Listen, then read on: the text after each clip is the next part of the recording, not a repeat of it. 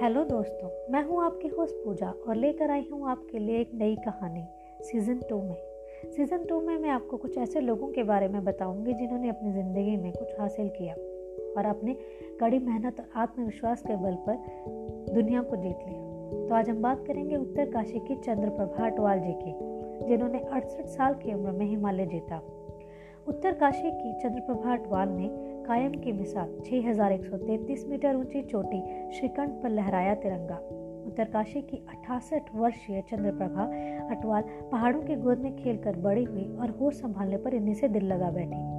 उम्र के इस पड़ाव में भी चंद्रप्रभा के इस हौसले इतने बुलंद थे कि उन्होंने हिमालय की 6133 मीटर ऊँची चोटी श्रीकंठ पर तिरंगा लहराकर मिसाल कायम की है।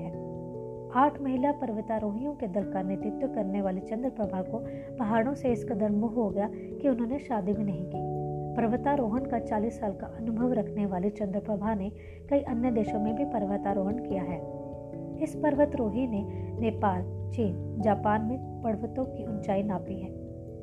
चंद्रप्रभा को माउंट एवरेस्ट पर तिरंगा नहीं फहराने का मलाल आज भी है। उन्होंने बताया कि वे तीन बार एवरेस्ट मिशन के लिए चुनी गई, लेकिन वे पूरा नहीं कर पाई। वह पूरा करना चाहती हैं।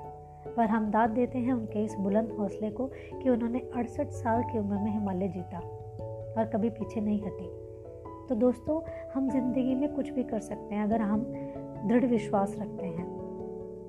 उम्मीद करती हूँ कि आपको यह कहानी पसंद आई होगी और उम्मीद करती हूँ आप हमेशा अपने विश्वास को बुलंद रखेंगे।